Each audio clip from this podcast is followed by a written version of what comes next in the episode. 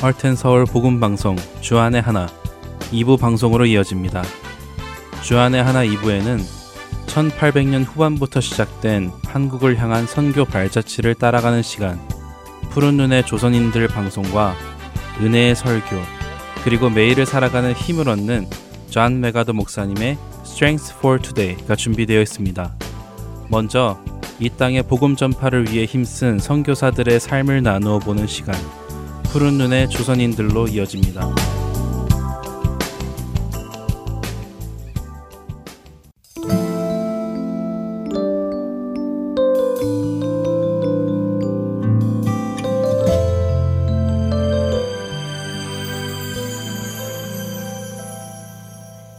애청자 여러분 안녕하세요. 푸른 눈의 조선인들 진행의 이세진입니다.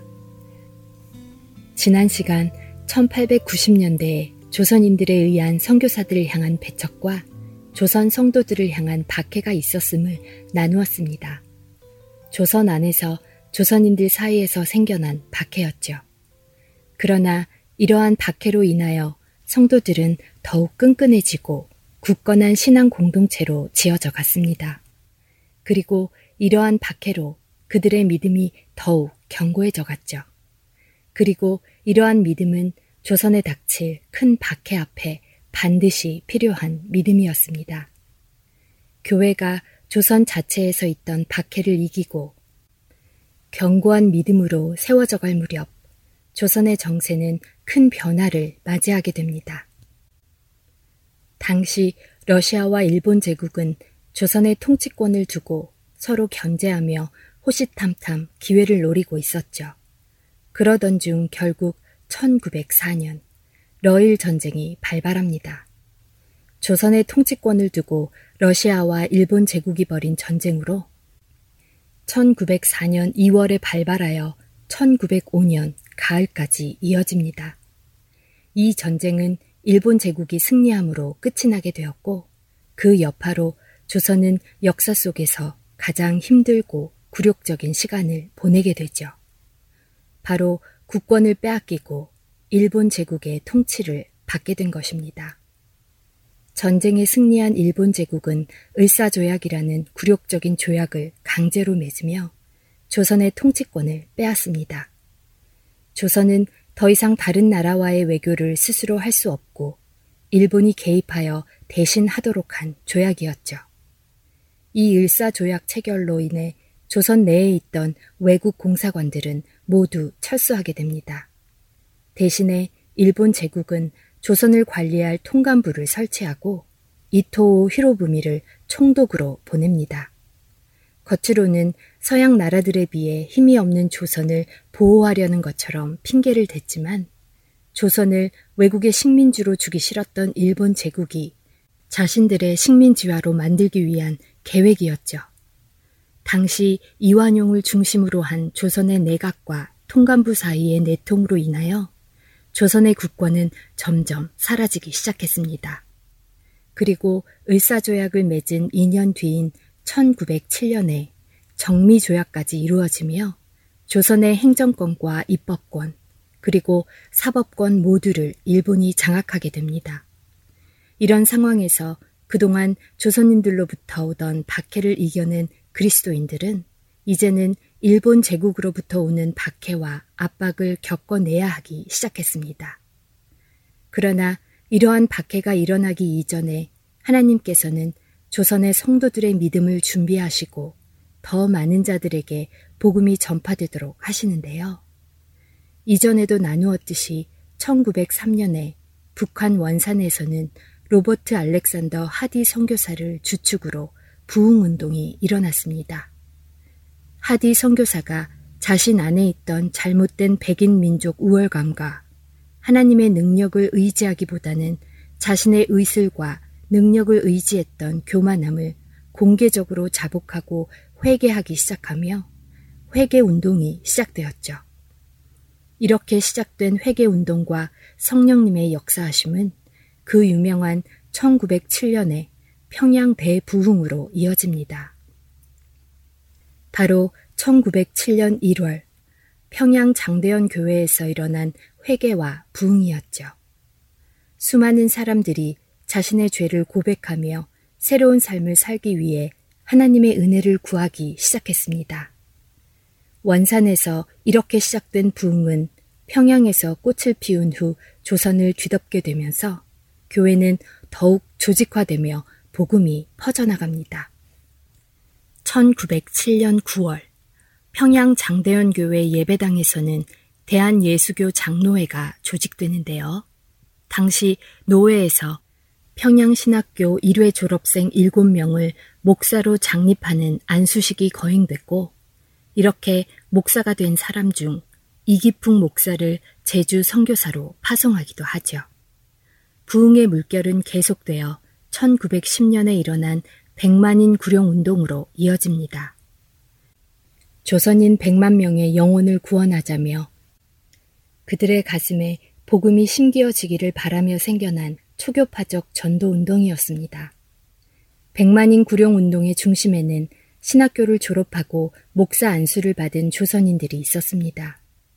길선주 목사와 김익두 목사들은 복음의 씨앗을 심기 위해 지역 곳곳을 다니며 성경 공부를 인도하고 사경회를 인도하는 등 많은 사람들을 예수님의 길로 인도했죠. 이때가 1910년 한일 합병이 일어난 때였습니다. 조선의 정세가 흔들리고 일제로부터 주권과 땅을 빼앗기기 시작한 조선인들은 교회로 몰려들기도 했습니다. 당시 조선인들에게 남은 것은 절망과 비통뿐이었습니다. 이렇게 소망 없고 절박한 상황에서 영적인 구원은 물론 일제 아래에서 육적인 구원 또한 절실히 필요했기에 이들은 교회를 찾게 되었죠. 이 기간 중에 사경회에 참여했던 지방의 한 감사는 사경회 참석 소감을 이렇게 남겼습니다. 지금 우리는 기독교의 하나님을 믿는 길 외에는 달리 아무 도리도 없는 처지에 놓여 있다고 말입니다. 바로 이런 분위기 속에서 1910년 9월 선천에서 열린 노회에서는 모든 안건에 앞서 백만인 구령운동 결의안을 통과시키고 이 운동을 적극 추진하도록 한 것이었죠. 이 일은 조선이 일제에 합병된 지 20일 만의 일이었다고 합니다. 이렇게 시작된 백만인 구령 운동과 함께 또 하나의 운동이 있었는데요. 그것은 바로 날 연보라는 것이었습니다. 요즘 우리는 헌금이라는 말로 대체하여 사용하고 있지만 초기 조선의 기독교는 연보라는 말을 사용했습니다. 교회에 필요한 재정을 내는 일을 의미하죠. 날 연보란 그동안 교회에 필요한 재정을 내는 것을 넘어 이제 시간적인 연보, 곧 교회가 해야 할 일을 감당할 수 있도록 자신들의 시간을 곧 하루나 이틀이라는 날을 내어드려 사역에 동참하는 것을 의미하죠. 당시 성도들 안에서 모아진 그날의 수는 10만 나릴이 될 정도로 많은 성도들이 적극적으로 참여했다고 합니다. 10만일을 연수로 따지면 274년에 가까운 많은 날입니다. 하지만 이렇게 열심히 전도를 했지만 생각 외로 전도의 효과는 미미했다고 합니다. 기대했던 것만큼 믿는 자들이 날마다 늘어나지는 않았다고 하네요. 일본 제국에 의해 나라의 주권과 국토를 지켜야 하는 상황에서 종교적인 전도운동을 한다며 반감을 사기도 했고 또한 민족이 겪는 비통한 일 앞에 공포와 분노에 떨고 있는 사람들의 불안 심리를 기독교 전파의 기회로 사용했다는 비난의 소리도 들었다고 합니다. 그리고 이렇게 서로 한 형제 자매, 가족처럼 이어져가는 그리스도인들을 달갑지 않게 보는 또 다른 시선이 있기도 했기 때문이었습니다. 푸른 눈의 조선인들, 다음 시간에 계속해서 이야기 나누겠습니다.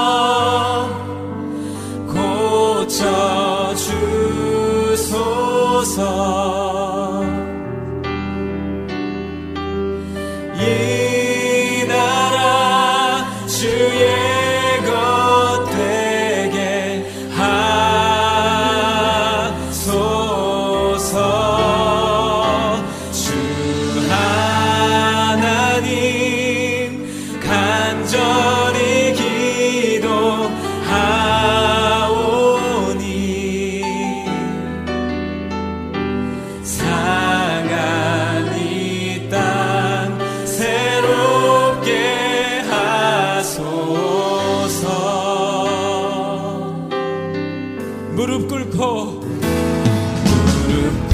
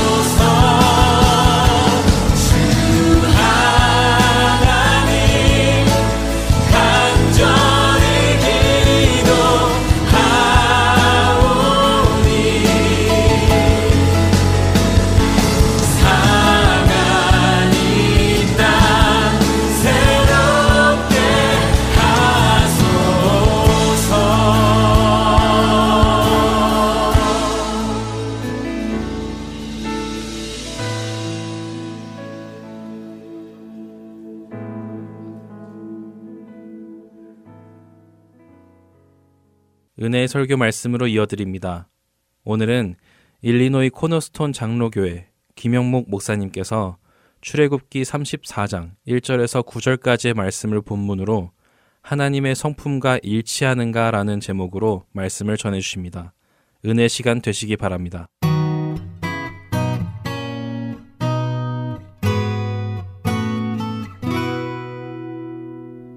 하나님이 누구이신지 아는 가장 좋은 방법은 하나님께서 자기 자신에 대해서 기록해 주신 바로 이 성경 말씀을 어, 우리가 읽는 것입니다.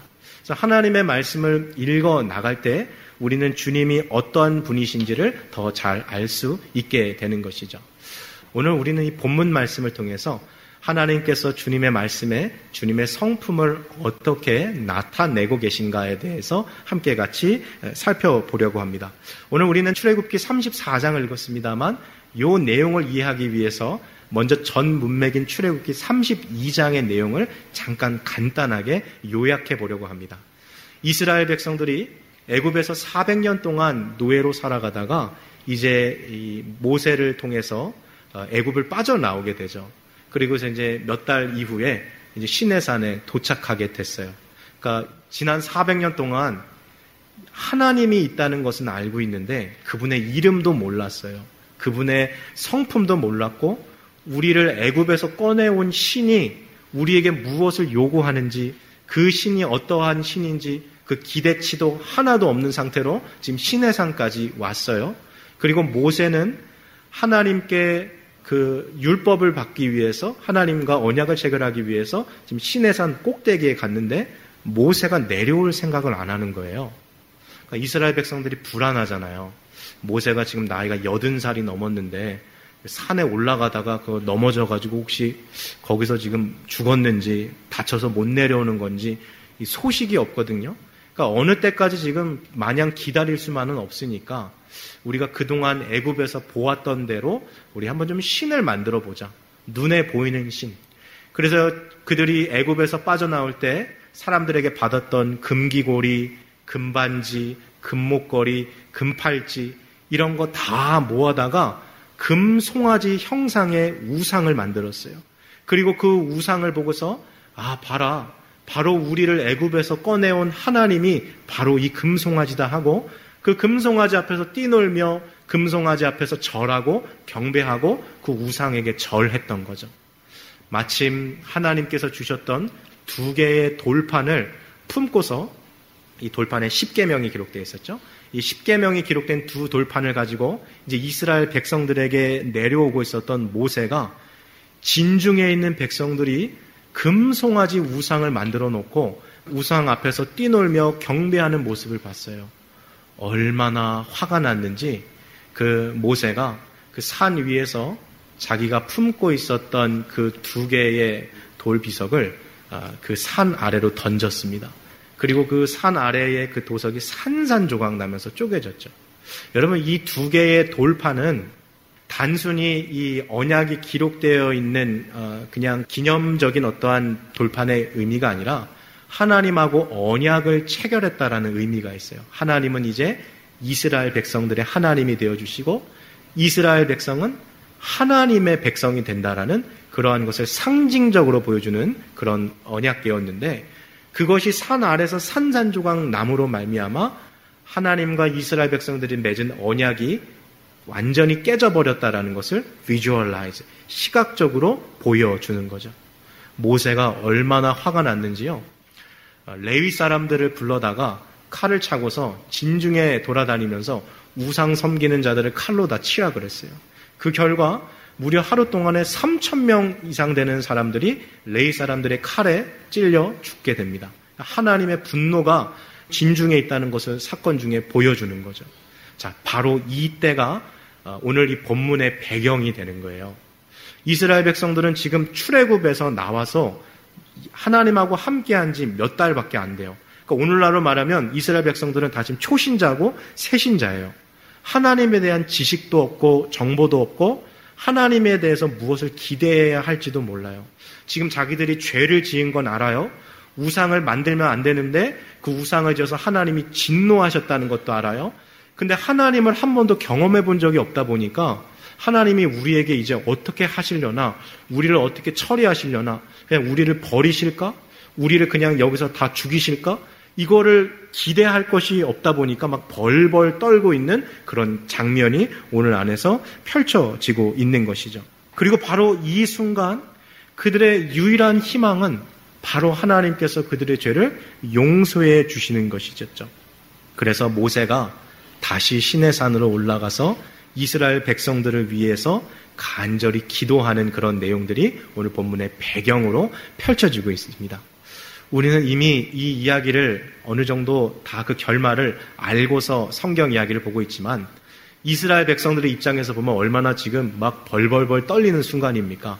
지금 이 신의 산에서 불과 같이 나타났던 천지를 뒤흔드시는 하나님 앞에서 우상을 만드는 죄를 지어서 하나님이 가장 싫어하시고 혐오하시는 우상숭배의 죄를 지었으니 이거는 뭐 죽어 마땅한 죄거든요. 그러니까 하나님의 처분만을 기다리고 있는 것이죠.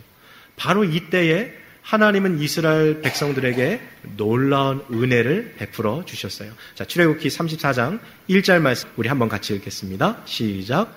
여호와께서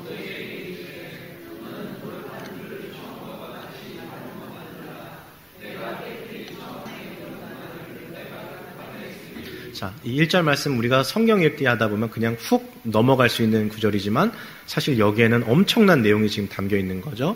하나님께서 여호와께서 모세에게 말씀하셨어요. 모세야, 너 너가 그 깨뜨렸던 언약의 그 내용들이 담겨 있었던 그 처음에 깨뜨렸던 그 돌판을 처음과 같이 너가 만들어. 그리고 그 만든 것을 가지고 나한테 다시 와. 그러면 내가 거기다가 처음에 너가 깨뜨렸던 것처럼 써있던 그 언약의 내용을 내가 그 판에 내가 직접 적어줄게. 내가 거기다가 내가 사인해 줄게. 하나님 말씀해 주신 거예요.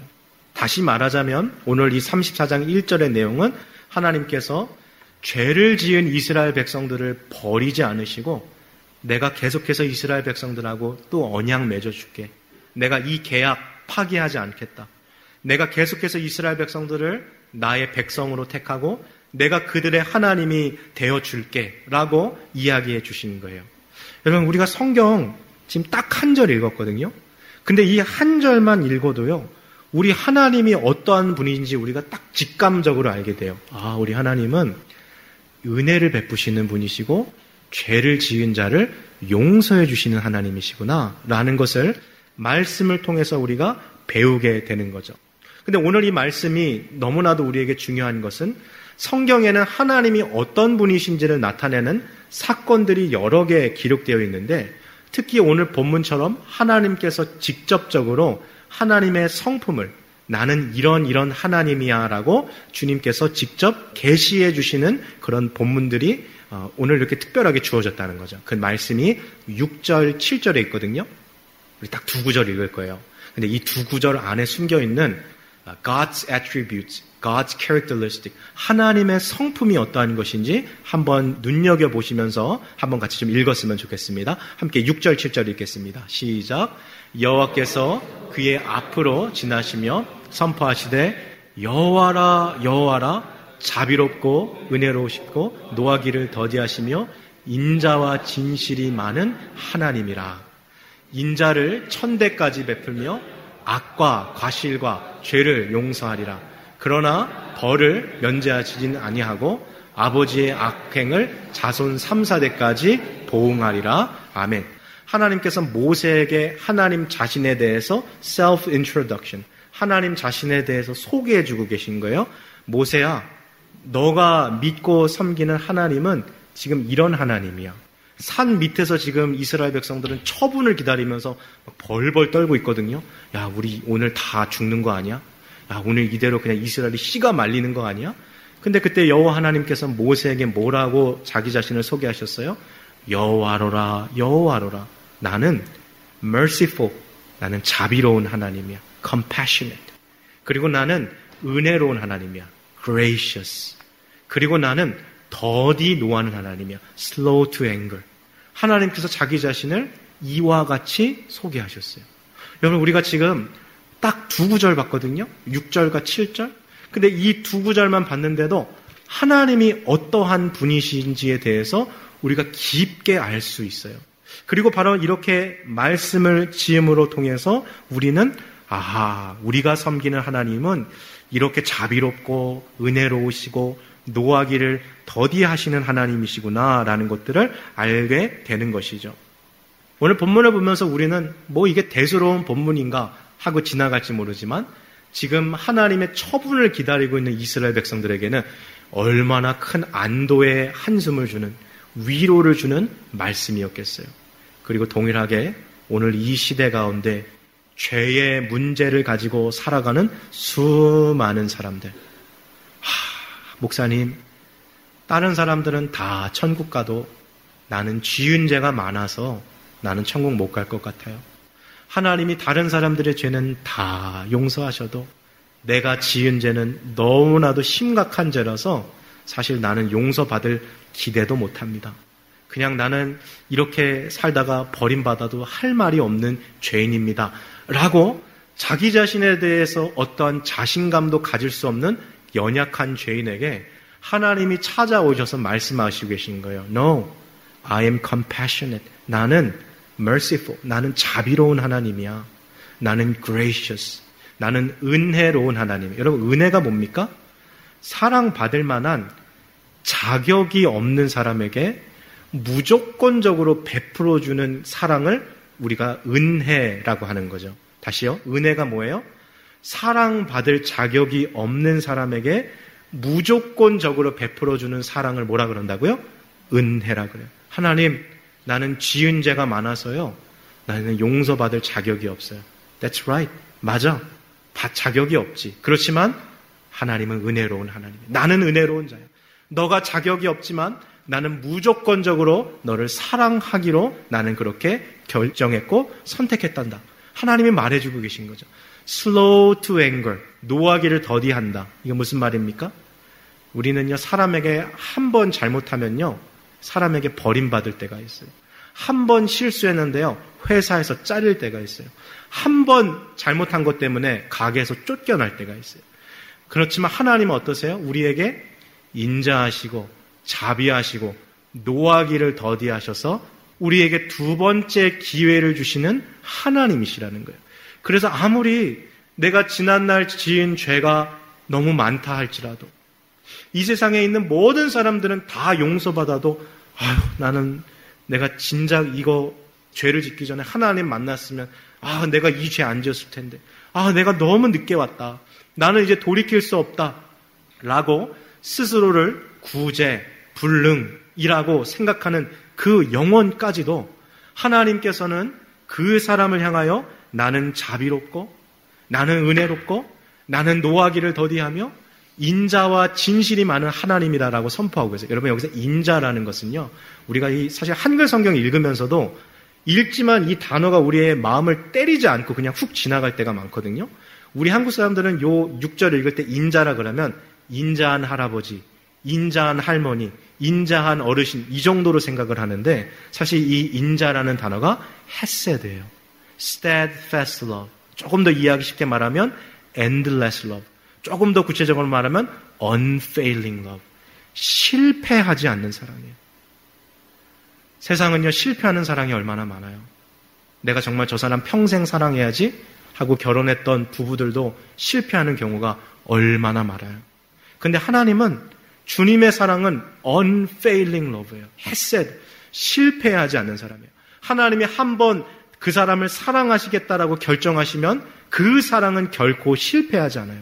그리고 하나님은 바로 그 실패하지 않는 사랑으로 우리를 품어 주신다고 약속해 주셨어요.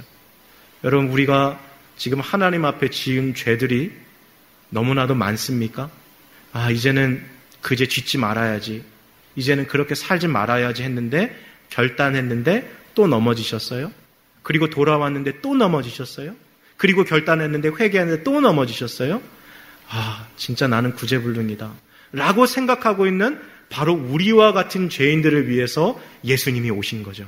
그리고 예수님이 우리의 죄를 대신해서 십자가에 달려 돌아가심으로써 자비롭고 은혜로우시며 노하기를 더디하시며 unfailing love, 실패하지 않는 주님의 사랑을 우리에게 보여주셨던 것이죠. 우리가 바로 그 놀라운 하나님의 사랑을 받은 사람들인 거예요. 지난 1980년대, 90년대, 특별히 90년대 한국에서 펜팔 붐이 일어났어요. 아마 한국에 90년대 살았었던 분들은 아실 텐데 뭐 초등학생이나 뭐 대학생이나 할 것 없이 편지 쓰기 하는 거죠. 편지 쓰기. 펜팔 다 아시죠? 두 사람이서 펜팔 쓰기 하는 건데 이게 얼마나 인기가 많았냐면 한국에서요 남미로도 편지 쓰고 일본으로도 편지 쓰고 미국으로도 편지 쓰고 뭐 전 세계에 있는 사람들하고 편지 친구 하는 거죠. 어떤 사람들은 영어 공부하려고 일본어 공부하려고 중국어 공부하려고 막그 펜팔 하다가 심지어 주변에 펜팔 하다가 만나가지고 교제하다가 결혼한 분들도 더러 많았었어요. 8, 90년대 때. 근데 이 펜팔을 하다 보면 어떤 내용이 있냐면 똑같은 어, 뭐 편지를 주고받는 사람들이 있습니다만 뭐 학급에서 동급생들끼리도 친구들끼리도 펜팔하기도 해요. 그러면 이제 하나의 뭐 이렇게 노트북이 있으면 어떤 A라는 친구가 오늘 내가 있었던 일, 내가 느낀 것, 내가 먹은 것, 생각 이렇게 탁 써놓으면 이제 이, 이 어, 일기장이 B라는 친구에게 넘어가잖아요. 그럼 B라는 친구가 거기다가 막 답글을 달아요. 야, 너 너무 재밌었겠다. 야, 나도 그거 너무 좋아하는데 그 김치찌개 맛있었겠다. 막 이러면서 쓰면서 글로써 교제하게 되는 거죠. 그런데 요즘에 펜팔이 없어졌잖아요. 근데 사람들은요, 그 마음 깊숙한 곳에 다른 사람들하고 소통하고 싶은 그 갈증이 있어요. 누구나 다. 다른 사람들하고 갈증, 어, 소통하고 싶은 갈증이 있어서 오늘날에는 이게 어떻게 표현됩니까? 페이스북, 인스타그램, 소셜 미디어 이런 걸로 나타나는 거죠. 그래서 우리 뭐 어르신 분들도 뭐 카카오 스토리 하시는 분들도 많잖아요. 그 막 올려가지고 나 이거 먹었어요.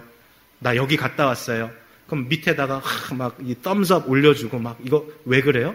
사람은 누구나 다 소통하고 싶은 그런 갈증이 있는 거예요.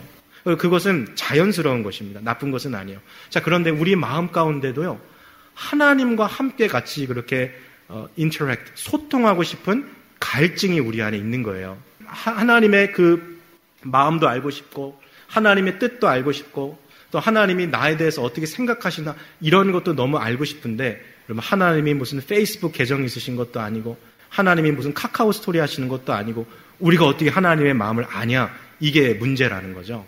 그렇지만 자세히 생각해 보면 하나님은 이미 우리에게 주님의 모든 생각과 계획과 마음을 성경에다가 다 적어 놓으셨어요. 어떤 목사님들이 성경을 가리켜서 God's love letter, 하나님의 연애 편지다라고 말하잖아요. 저는 그 말이 어느 정도 일리가 있다고 생각해요. 우리를 얼마나 사랑하시는지 하나님의 마음을 이 성경책 안에 주님이 담아 주셨거든요. 여러분, 사람이 누군가를 사랑하게 되면 그 사람에 대해 많은 것을 알고 싶어 해요. 그래서 그 사람이 좋아지면 그 사람에 대한 정보들을 막 모읍니다. 뭐 요즘 젊은 사람들 같은 경우에는 막 누가 좋아지면 그 사람 막 그 소셜 미디어 계정 가서 이 사람 사진도 보고 글도 보고 막 보면서 이 사람이 어떤 사람인가 막 정보들을 모으는 거잖아요. 상대방이 좋아지면 또 그 사람 아는 친구한테 가서 아 걔는 어때? 뭐 좋아해? 뭐 어떤 거 어, 떤 음식 좋아해? 막 물어보는 것처럼 상대방에 대한 관심이 많아져요. 그리고 동시에 그 사람에게 내 마음을 알려주고 싶어요. 나 이런 거 생각하고 나 이러한 감정이 있다라는 것을 공유하고 싶어요. 그게 사랑의 특징이죠. 사랑은요, 상대방하고 함께 하길 원해요. 그 사람에 대한 것도 알고 싶고, 내가 가지고 있는 것도 함께 나누고 싶고. 근데 성경이요, 하나님이 우리를 사랑하신다 그랬어요. God loved the world. 하나님이 우리를 사랑하신대요. 그래서 하나님은 우리의 모든 것을 알고 싶어 하세요. 그리고 또 실제로 하나님은 전지하시기 때문에 우리의 모든 것을 알고 계시죠. 근데 그 하나님께서 그 사랑의 특징 때문에 또한 하나님의 생각과 하나님의 마음과 하나님의 계획을 우리가 알기를 원하고 계신다라는 거예요. 그래서 하나님은 자신의 생각과 자신의 뜻과 계획을 바로 이 기록된 주님의 말씀인 성경에 기록되심으로써 우리와 함께 하나님의 그 생각과 하나님의 마음과 하나님의 계획을 공유해 주셨던 것이죠. 다시 오늘 본문으로 돌아와서요. 하나님은 이스라엘 백성들이 주님의 마음을 알길 원했어요. 주님의 생각을 알기를 원하셨어요. 오늘 이 출애굽기 34장 1절에 모세야 새 돌판을 다시 만들어서 가지고 와라 라고 말씀하시는 것은 단순히 돌판이 중요한 게 아니라 그 행위를 통해서 다시 한번 이스라엘 백성들과 함께 교제하시고 그들과 언약적인 관계를 이어가시고자 하시는 하나님의 마음이 여기에 담겨 있다라는 거죠. 우리가 지금 이 짧은 이 시간 안에 짧은 성경 구절들을 통해서 아, 하나님은 이런 분이구나라는 것들을 배워왔어요.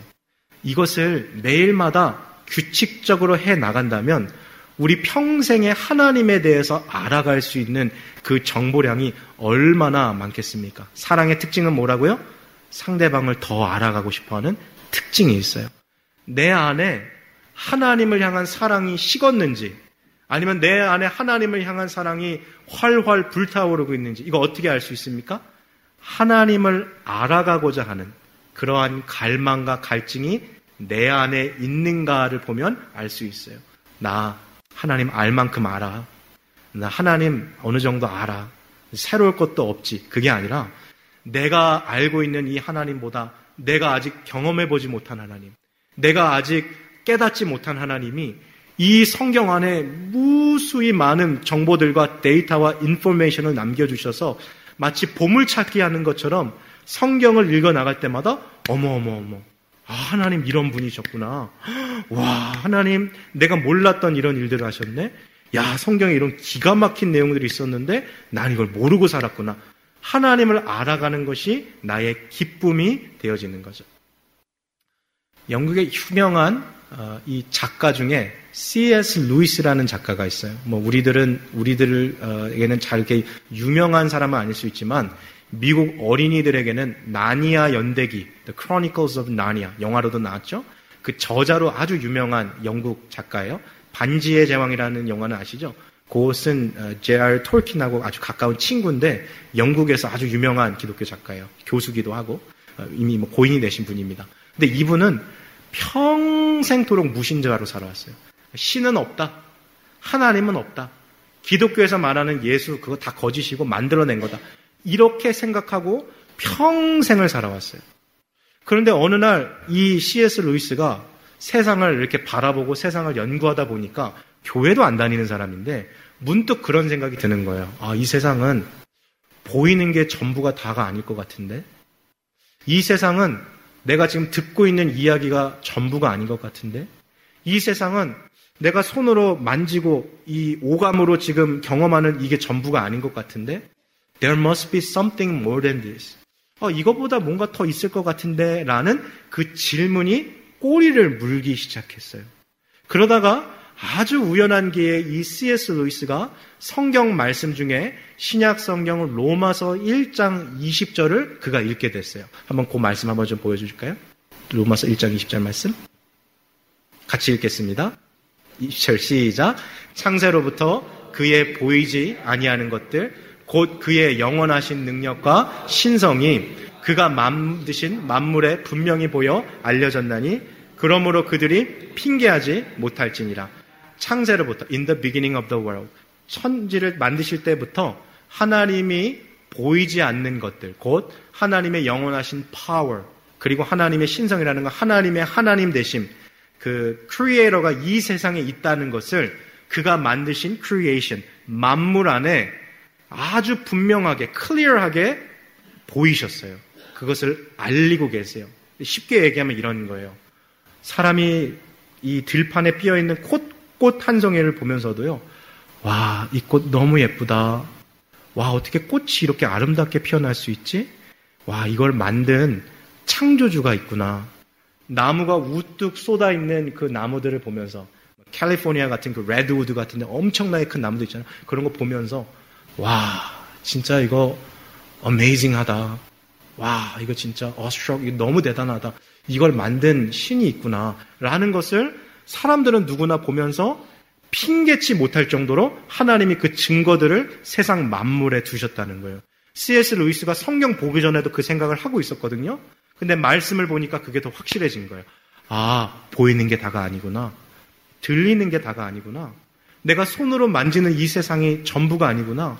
이 세상에는 보이지 않는 하나님이 들리지 않는 음성으로 사람들에게 지금도 말씀하고 계시고 만져지지 아니하는 주님의 역사로 이 세상을 다스리고 계시구나 하는 것을 깨달았다라는 거예요. 한 구절의 성경 구절만도 제대로 이해하면 하나님을 경험하는 것이 완전히 달라질 수 있어요. 하나님의 말씀이 이렇게 파워풀해요. 하나님의 말씀이 이렇게 강력해요. 한 사람의 atheist, 무신자의 인생을 완전히 송두리째 바꿀 수 있을 정도로 하나님의 말씀이 powerful하다는 거예요. 그래서 우리가 여태까지 경험했던 하나님, 내가 여태까지 만났던 하나님, 그게 전부라고 생각하시면 정말 큰 오산이죠. 하나님의 사랑은 하늘을 두루마리 삼고 바다를 먹물 삼아도 다 기록할 수 없다라는 찬양의 고백처럼 어찌 우리가 하나님을 다 경험했다라고 말할 수 있겠습니까?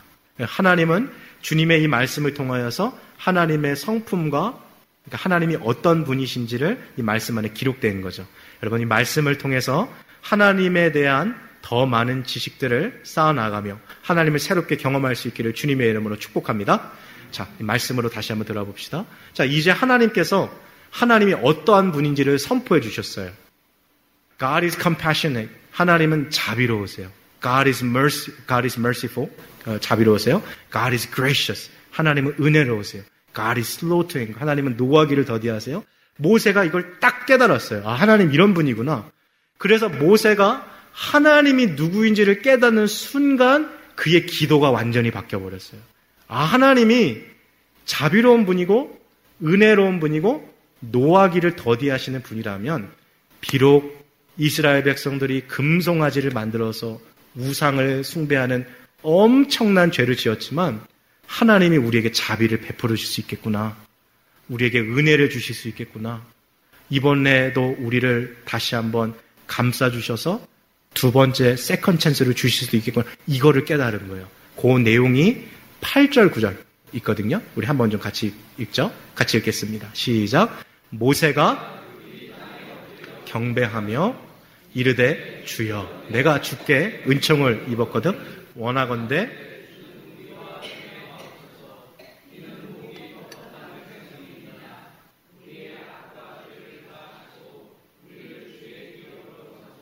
자, 모세의 기도 이렇게 담대하게 하나님 앞에 간구할 수 있었던 ground, basis, 근거가 어디서 나왔어요?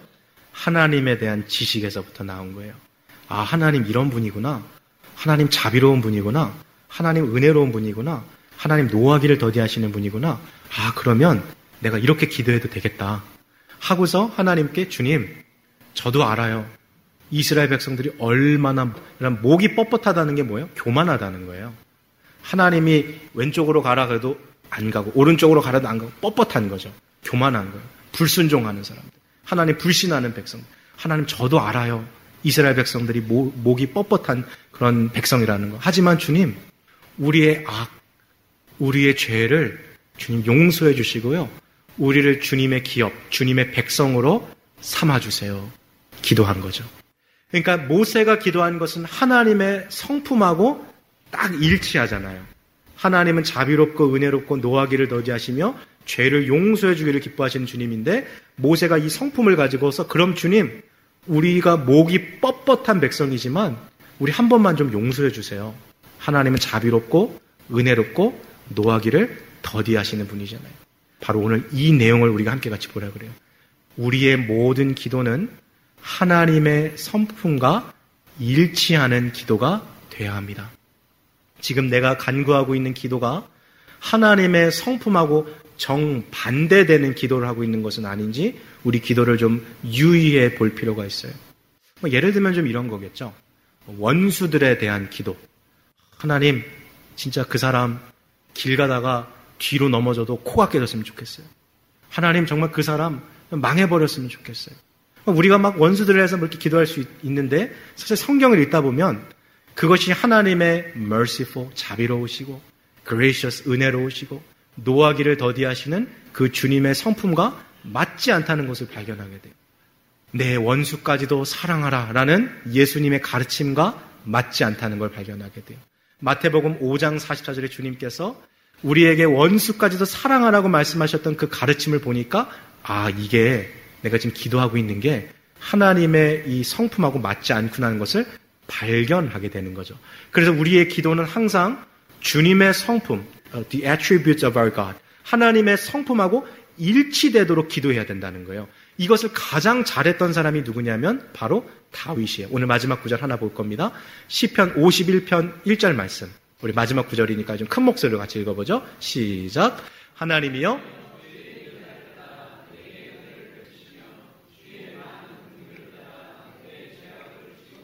저는 성경을 볼 때요.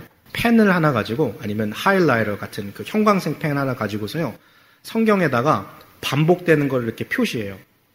그러면 성경에서 중요한 게 눈에 딱 보여요. 오늘 이 본문 51편 1절 보면 반복되는 표현이 하나 있죠. 어떤 겁니까? 인자를 따라. 많은 긍휼을 따라. 영어로 according to예요. according to.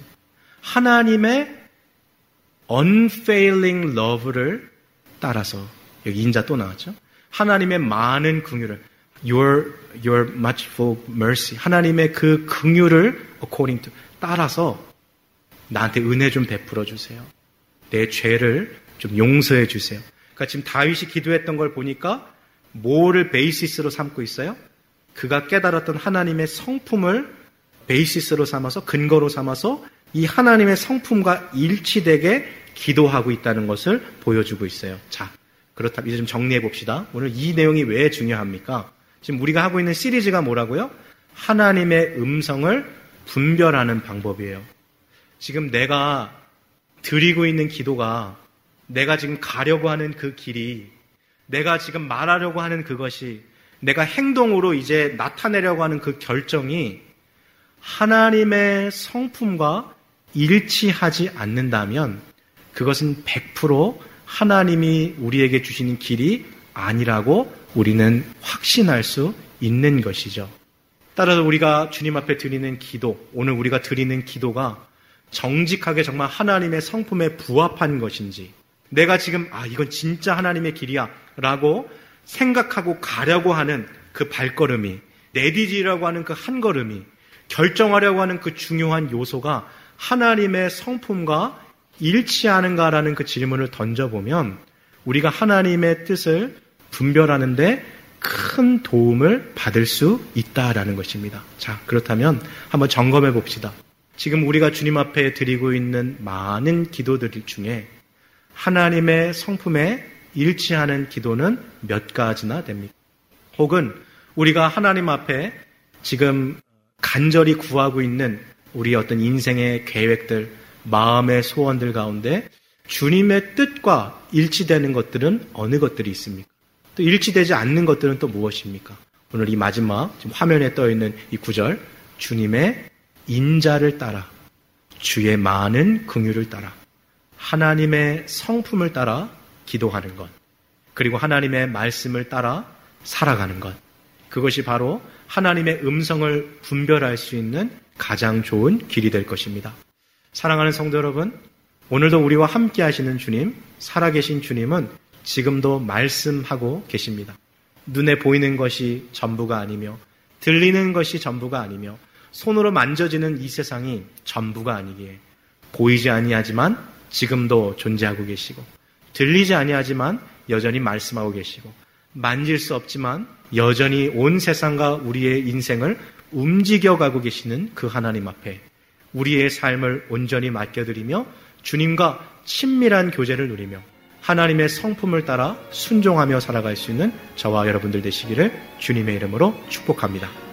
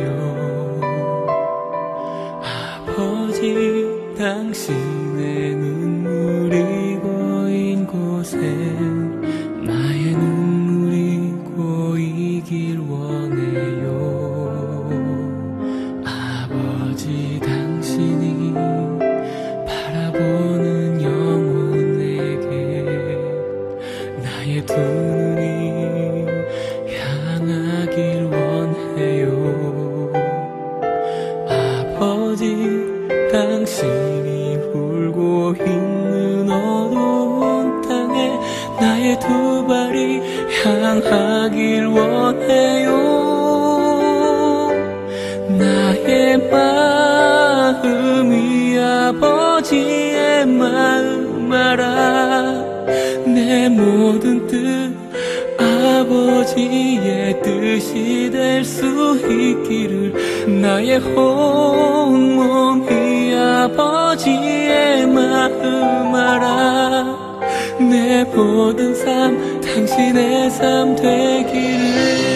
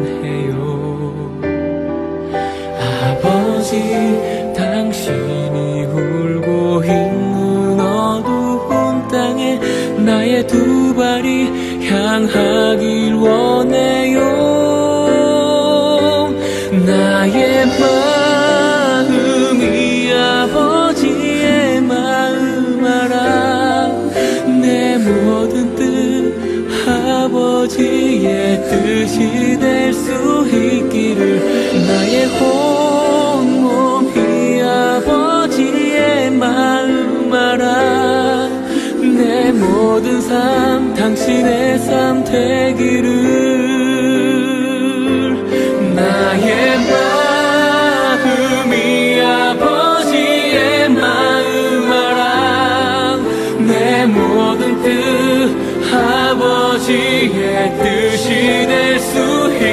나의 온 몸이 아버지의 마음 알아 내 모든 삶 당신의 삶 되기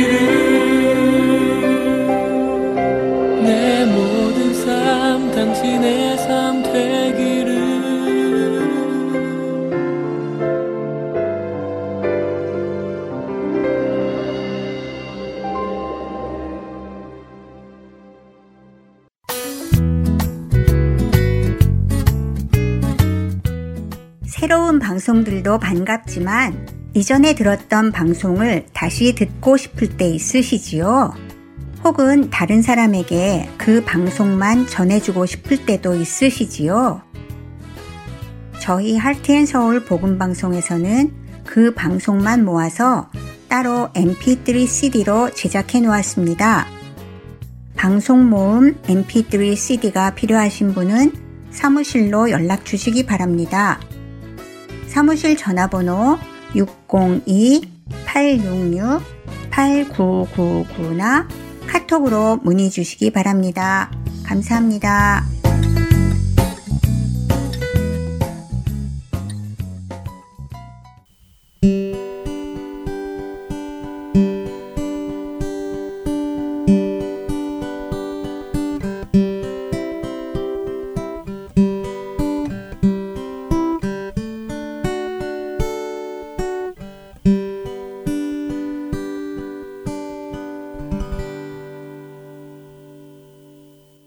이어서 존 맥아더 목사님의 Strength for Today 들으시겠습니다.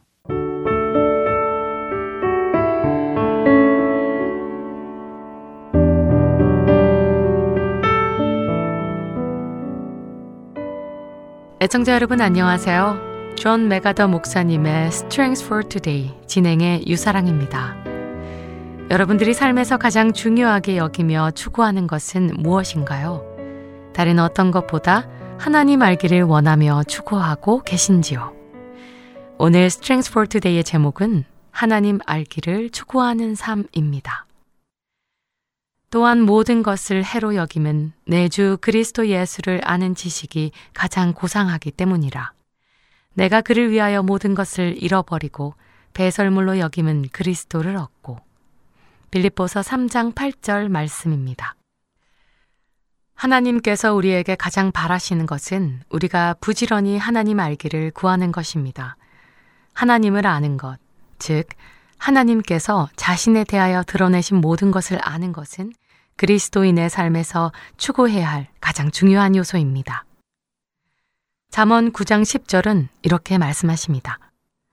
여호와를 경외하는 것이 지혜의 근본이요 거룩하신 자를 아는 것이 명철이니라. 이 말씀 그대로 하나님을 아는 것이 지혜이고 명철이라는 사실을 깨닫는 것이 우리의 삶을 시작하는 시작점이 되어야 합니다. 이스라엘의 왕 다윗이 자신의 아들 솔로몬에게 왕위를 물려주면서 가장 중요하게 권고한 것 역시 하나님을 아는 것이었습니다. 역대상 28장 9절입니다.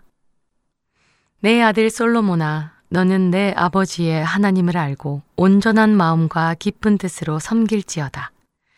여호와께서는 모든 마음을 감찰하사 모든 의도를 아시나니 내가 만일 그를 찾으면 만날 것이요 만일 내가 그를 버리면 그가 너를 영원히 버리시리라. 하나님을 아는 것은 그 사람의 현재 삶의 질을 결정할 뿐만 아니라 그 사람의 영원한 삶도 결정한다는 사실을 기억하시기 바랍니다. 예수님께서는 요한복음 17장 3절에서 영생은 곧 유일하신 참 하나님과 그가 보내신 자 예수 그리스도를 아는 것이니이다 라고 하셨죠. 영생, 곧 영원한 생명은 단순히 영원히 사는 것을 의미하는 것이 아닙니다. 영생은 영원토록 하나님을 알아가는 것이며 그분과 친밀해지는 것입니다. 주님을 알아가는 이 친밀함은 우리가 예수님을 믿고 따르기 시작한 이 땅에서부터 시작되는 것입니다. 그런데 어떻게 하면 하나님을 알 수 있을까요? 예레미야 29장 13절은 너희가 온 마음으로 나를 구하면 나를 찾을 것이요. 나를 만나리라 라고 말씀하십니다. 또한 잠언 2장 3절부터 5절에서는 이렇게 말씀하고 있지요. 지식을 불러 구하며 명철을 얻으려고 소리를 높이며 은을 구하는 것 같이 그것을 구하며 감추어진 보배를 찾는 것 같이 그것을 찾으면 여호와 경외하기를 깨달으며 하나님을 알게 되리니라고요.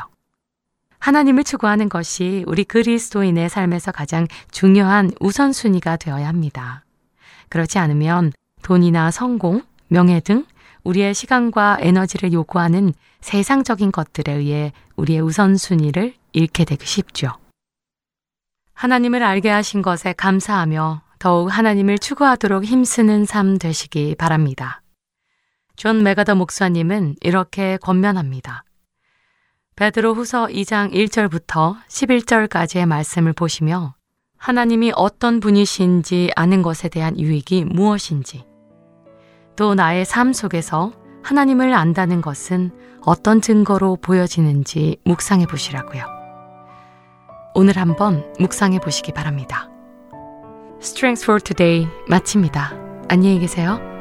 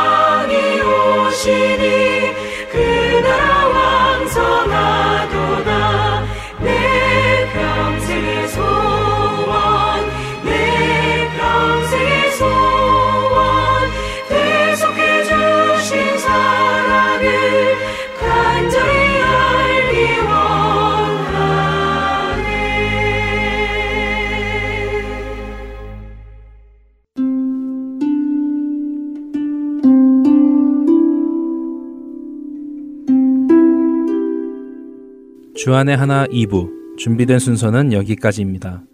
계속해서 주안의 하나 3부로 이어집니다.